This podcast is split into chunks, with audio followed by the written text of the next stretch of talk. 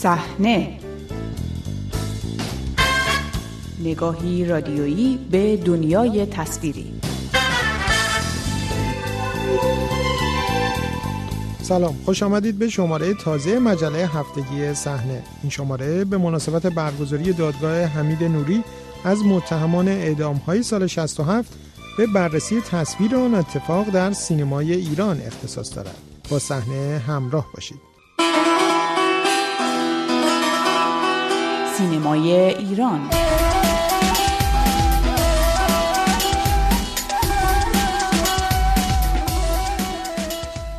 با آغاز دادگاه حمید نوری از متهمان به مشارکت در اعدام زندانیان سیاسی سال 67 بار دیگر این موضوع و اتفاقات خونبار رخ داده در دهه 60 در فضای رسانه ایران مطرح شده است. وقایعی که به رغم گذشت بیش از سه دهه از آن به شدت بر فضای سیاسی و اجتماعی ایران تأثیر گذار است. سینمای ایران به دلیل ابعاد فوق حساس و امنیتی این موضوع هیچگاه نتوانسته است روایتی حقیقی و کامل از آن اتفاق ارائه دهد. حتی اشاره زمینی به آن در مزامین فیلم های ایرانی تا همین سالهای اخیر قایب بود. اما در سالهای اخیر نشانه های از پرداخت به این موضوع در برخی فیلم ها دیده می شود. درباره بازنمایی قتل های دهه 60 در سینمای ایران با کاوه عباسی پژوهشگر و مدرس مطالعات فیلم در بریتانیا گفتگو کردم.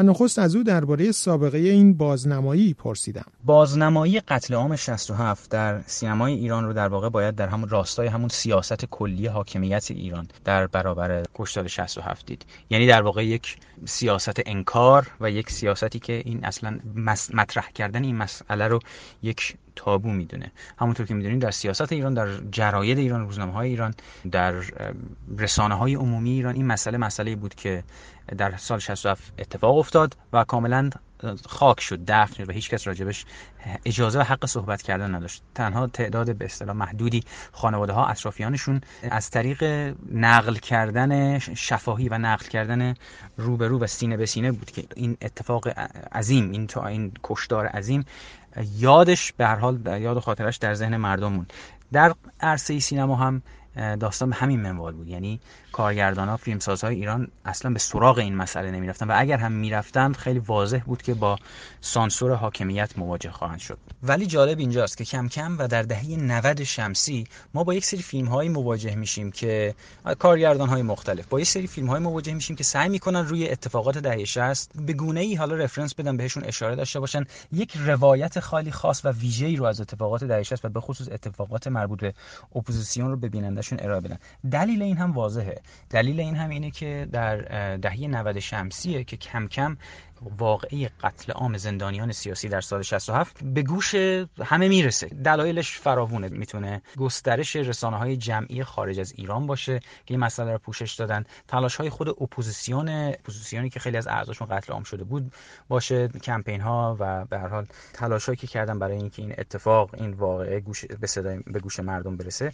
و حالا خیلی دلایل دیگه. نوع نگاه و روایت مضمونی این فیلم ها البته باستا به همون روایت رسمی از اتفاقات دهه 60 هستند. فیلم هایی که تو این دوره ساخته شد سعی می‌کنن که یک روایت خیلی خاصی رو از اتفاقات دهه 60 بدن که در واقع توجیه بکنن اون اتفاقی که تو زید... توی زندان افتاد یعنی در واقع اولا که فقط تاکید می‌کنن که همه این اپوزیسیون اون سالهای ایران اعضای سازمان مجاهدین بودن یعنی این یک خط اصلی روایت و خط دوم روایت نکته دوم روایت اینه که اینها قرار بود اینها می‌خواستن در زندان شورش بکنن. اینها قرار بوده که حکومت رو سعی داشتن سرنگون بکنن و به حال از حمله داشتن می‌کردن به هم دست عراق بودن و یک چنین چیزهای تروریست بودن و در نتیجه اینها باید سرکوب میشن یعنی یک جوری در نگاه بیننده قراره که این مسئله اون قتل عام رو توجیه کنه. یعنی تولید این فیلم ها در دهه 90 تنها پس از این مسئله است که دیگه اون سیاست انکار و تابو جواب نداد بلکه مردم متوجه شدن که سال 67 چه جنایتی در حق مردم ایران در حق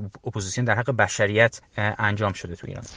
در یه فیلم البته تا حدودی یه پرداخت متفاوت می‌بینیم. اونم در نسخه اولیه فیلم آشغالهای دوست داشتنی ساخته محسن امیر یوسفیه که در سالهای ابتدایی دهه 90 ساخته شد. یک مقدار متفاوته این روایتی که ارائه میده از دهه 60 و از اون اعدام ها و گویا بسیاری از فیلم هم سانسور شده و کات شده. این فیلمی حالا وارد جزئیات فیلم نمیشم ولی با یک یک جور اشاره به وقایع سال 88 داره در جریان انتخابات و در این حال تاریخ معاصر ایران رو تاریخ بعد از انقلاب بیشتر تاریخ بعد از انقلاب و حتی تاریخ حالا بعد از کودتای 28 مرداد ایران رو بررسی می‌کنه و یکی از کاراکترهای این فیلم یک مارکسیست انقلابیه که اعدام شده و این برخلاف اون جریان رایج فیلم های این سال هاست که اپوزیسیون رو کلا اپوزیسیون مجاهد می‌خواد سازمان اعضای سازمان مجاهدین می‌خواد نشون بده و در این حال می‌خواد بگه که اینها تروریست بودن. که نقشش رو هم شهاب حسینی ایفا می‌کنه که متاسفانه خیلی خوب در نمیاره این نقش رو. ولی حالا مفهومی اگه بخوایم نگاه بکنیم یک مقدار حالا این با روایت کلی که از این سالها وجود داره یک مقدار متفاوته و حتی برای بعضی از بیننده ها ممکنه که احساس سمپاتی هم نسبت به این کاراکتر پیدا بکنن. اما مهمترین فیلم ها دو تا فیلم ماجرای نیمروز ساخته محمد حسین مهدویانه به ویژه قسمت دومش که وقایع دهه 60 کاملا از دیدگاه حکومت روایت میشه و میشه حتی رد پای اشاره به اعدام زندانیان دهه 60 رو هم دید در اون.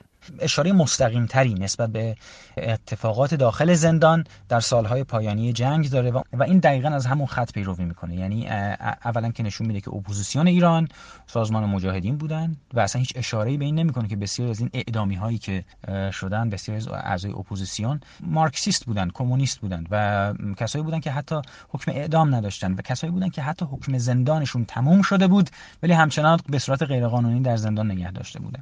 در بخشی از فیلم که حالا ما با این زندانی های مجاهد مواجه هستیم و از اشاره میشه که بله ما در زندان تصمیم گرفته شده بوده که یک شورشی بشه چون که اینها گویا باخبر شده بودن که سازمان قرار از خارج از ایران حمله کنه و اینها هم از داخل زندان شورش بکنن و به اصطلاح حکومت رو حاکمیت رو ساقط کنن. ما تو زندان برای انجام هر کاری آماده این شورشی که میگن که یه به ما هم خبر نده ولی بعد آماده باشه این توجیه می‌کنه قراره در واقع توجیه می‌کنه در ذهن مخاطب ایرانی این قتل عام و این کشتار سال 67 رو. درباره سبک تکنیکی پرداخت فیلم های ماجرای نیمروز هم این سالها بحث و گفتگو زیاد بوده. برخی ها حتی اونو متفاوت از فیلم های مشابه از نظر کیفی می‌دونن. این رئالیسم تقلبیه که سعی می‌کنه به مخاطبش القا بکنه. که در واقع این این مدل فیلمسازی هم این فرم فیلمسازی هم به خصوص برای این کارگردان به صورت شاخص از فیلم ایستاده در غبار شروع شد. که یعنی یه حالتی که انگار دوربین روی دست دوربین از پشت دیوار از پشت پنجره داره فیلم برداری می‌کنه و focus فیلم عقب جلو میشه لزوما همه چیز در sharp نیست. سعی می‌کنه که این القا رو بکنه که یک حالت مستندگونه ای می‌خواد به فیلمهاش بده. که شاید برای فیلم ایستاده در غبار یک مقدار جواب بده. چون فیلم ایستاده در قبار بخش زیادش استوار بر نوارهای صوتی هستش که از متوسلیان در دهه 60 موجود بود. از کاراکتر اصلی فیلم در دهه 60 یعنی صوت فیلم مستند تا حدی و این حالا سعی می‌کنه یک سری تصاویر رو براش بسازه. ولی وقتی میای این فرم رو استفاده می‌کنی توی فیلم ماجرای نیمروز یک و ماجرای نیمروز دو در واقع از نظر ایدئولوژیک شما داری سعی می‌کنی که این دروغی که داری به مخاطبت القا می‌کنی سعی می‌کنی با یک روکشی از رئالیسم به مخاطبت القا کنی که شاید برای یکی دو تا فیلم جواب بده ولی برای مخاطبی که دیگه آگاه شده از اتفاقاتی که دهه 60 افتاده این مدل فرم فرم رئالیستی فرم دروغین رئالیستی یک مقدار اون دروغ بودنش رو میشه واضح میشه برای مخاطب. دیگه این روزها یعنی تو در سال 1400 در آستانه قرن جدید جامعه ایران دیگه نسبت به اون اتفاقاتی که در دهه 60 افتاد چون ببینید کشتار فقط در سال 67 هم نبود. کل دهه 60 دهه کشتاره متاسفانه. ولی جامعه ایران دیگه نسبت به اون اتفاقات تا حد بسیار زیادی آگاه شده. و این سلطه‌ای که جمهوری اسلامی بیش از سه دهه روی روایت دهه 60 داشت تا حد بسیار زیادی سست شده. و مردم تا حد زیادی آگاهن نسبت به اتفاقاتی که افتاده. و از غذا نسبت بهش بسیار هم حساس هستن. و به همین دلیل بسیاری از این فیلم هایی که ساخته میشه اگر در دهه 90 تا حدی مثلا می‌شد توجیه کرد این مدل روایت رو روایت یک طرفه رو که فقط به درد همون چند درصد اون تعداد قلیلی که تا حد بسیار زیادی سمپات جان سخت هسته سخت قدرت در جمهوری اسلامی هستن ممکنه به درد اونا فقط بخوره. ولی برای جامعه گسترده ایران حالا چه داخل ایران چه جامعه دایاسپورای ایرانی این جور فیلمسازی دیگه جواب نمیده. یعنی قادر نیست به اینکه افکار عمومی رو تحت سیطره خودش در بیاره. از همراهی دیگرتان با مجله هفتگی صحنه سپاس گذارم تا هفته آینده شب و روز خوش.